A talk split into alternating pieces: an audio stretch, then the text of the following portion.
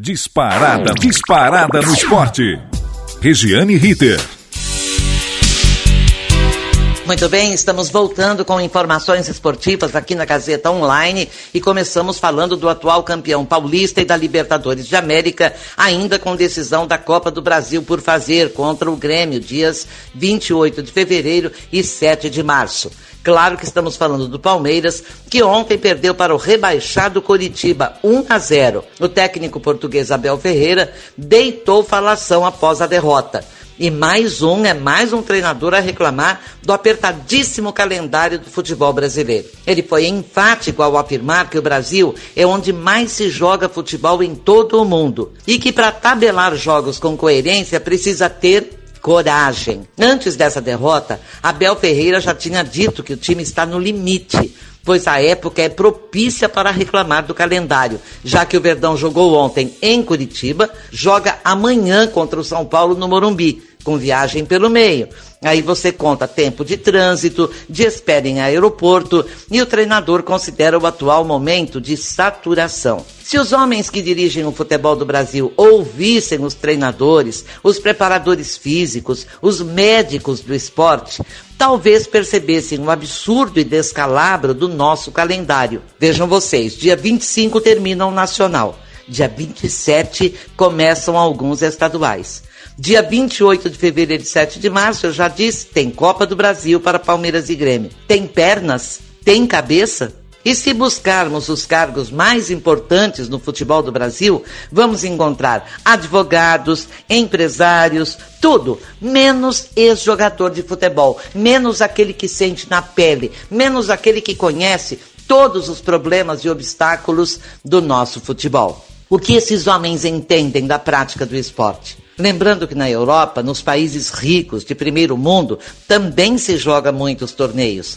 Só que os clubes de lá têm times A e B para alternar durante os campeonatos. Times completos, com reservas e tudo. Não é time mesclado, time alternativo, como acontece aqui no Brasil, machucando jogadores, sofrendo contusão num jogo que nada vale e prejudicando o time para um campeonato que vem aí, uma decisão que vem aí. Bem, neles tem times A e B, tem estrutura, tem conhecimento, tem toda uma logística. Não é o nosso caso. E pelo tipo de gestão aplicado aqui, nunca será. Hoje, o Campeonato Brasileiro tem 20 clubes nas séries A, B e C e 68 na D, considerada a divisão do futebol amador.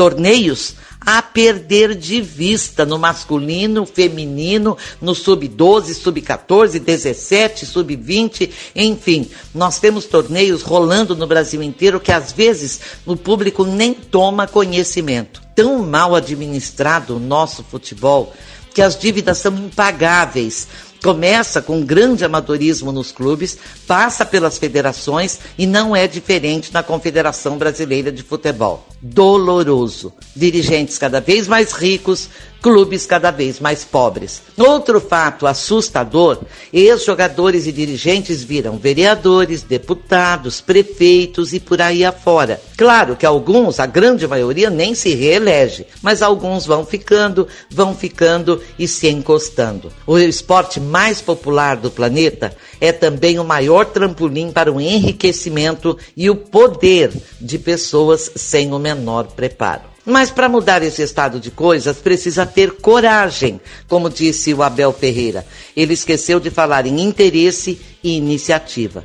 E no momento, claro, com a pandemia, ficou tudo muito mais difícil. Agora, todas as desculpas é a pandemia. Eles colocam na pandemia a responsabilidade por tudo que dá errado no futebol. Um quesito que a gente não consegue entender e, portanto, também não dá para explicar é a constante troca de treinadores nos clubes do Brasil. Estudo recente realizado por Matheus Galdino, Pamela Wicker e Brian Swebinger aponta que o Brasil é campeão, é campeão na demissão de treinadores. Ele disse, o Galdino, disse ao Estadão, que chegou à seguinte conclusão: o que os dados analisados mostram é um retrato do amadorismo dos dirigentes do país. Obrigada, Galdino. Galdino é mestre científico em gestão esportiva pela Universidade do Esporte da Alemanha. O segundo país a mais demitir treinadores é a Espanha. Os dirigentes não são os únicos culpados, torcedores também. E o próprio técnico, que não tem uma organização coletiva mais profissional. Aliás, isso nunca tivemos. Os nossos sindicatos não funcionam, o sindicato dos atletas é, é, tem uma atuação bastante frágil. Esse estudo mostrou o Brasil, eu já disse e repito, campeão na troca de treinadores, com uma média de 37 trocas por temporada. As consequências são funestas para todos, começando pelo próprio clube, que gasta muito mais e tem um rendimento menor. Já que a cada troca há um tempo de adaptação. É raríssimo acontecer como aconteceu com o Jorge Jesus no Flamengo. Chegou, viu e venceu. E também pegou o chapéu e foi embora porque é, é, é, complicado, né? Os técnicos acostumados à organização europeia viver o nosso desorganizadíssimo futebol, o nosso terrível calendário. As contratações de treinadores, elas não são analisadas, é, não são discutidas pelas necessidades do clube, pelo currículo do profissional, por um projeto a médio prazo, para ver se o perfil daquele treinador se encaixa no projeto que o clube tem. Nem projeto o clube tem. Às vezes, durante uma competição, bate aquele desespero imenso, insano, e corre e faz o quê? A demissão do treinador. Invariavelmente é para agradar o torcedor e a busca do substituto é sem pensar e discutir prós e contras. No São Paulo, um dos grandes, notável por ter tido Tele Santana por bastante tempo, Murici Ramalho, que foi tricampeão brasileiro e estupidamente foi demitido porque só ganhava o Campeonato Brasileiro. Estava ruim? Meu Deus!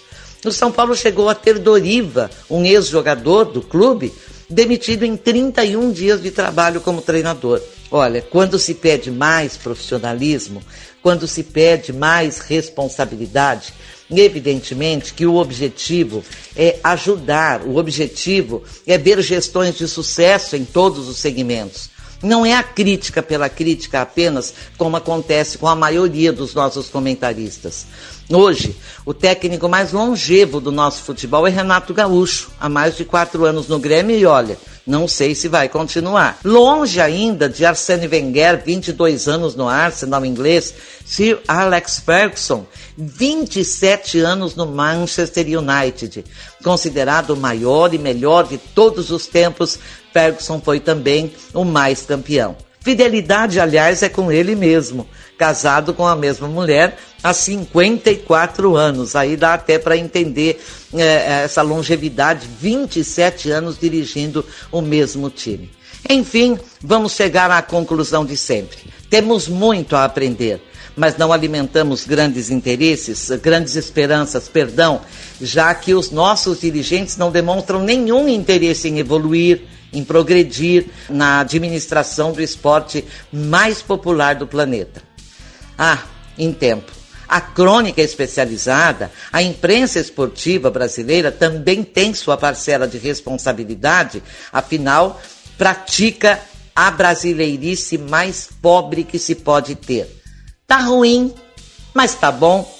Aí é cansativo, aí é desesperador, aí a desesperança cresce aumenta, porque apesar de ter um povo trabalhador que carrega o país nas costas, alguns segmentos, algumas profissões são aquelas que se encostam e que têm então uma preguiça, não vê a hora de chegar às férias, não vê a hora de chegar à folga, não participa das reuniões e vem o velho. Ah, você coloca tudo isso para um comentarista hoje dos mais renomados do Brasil, ele diz: ó, oh, cá entre nós, tá ruim, mas tá bom. Deixa como está, porque vai dar muito trabalho renovar tudo isso, modificar esse estado de coisas, e a gente não está aqui para isso, né? Afinal de contas, afinal de contas, nós estamos verdadeiramente observando a evolução no futebol europeu e o nosso andar para trás no futebol brasileiro. Muito bem, falei aqui na Gazeta Online com assistência técnica de Agnoel Santiago Popó, supervisão técnica de Robertinho Vilela, coordenação de Renato Tavares, direção-geral da Faculdade Casper Libero e Gazeta Online de Wellington Andrade. Muito obrigada, um grande abraço, eu volto. Regiane Ritter, disparada no esporte.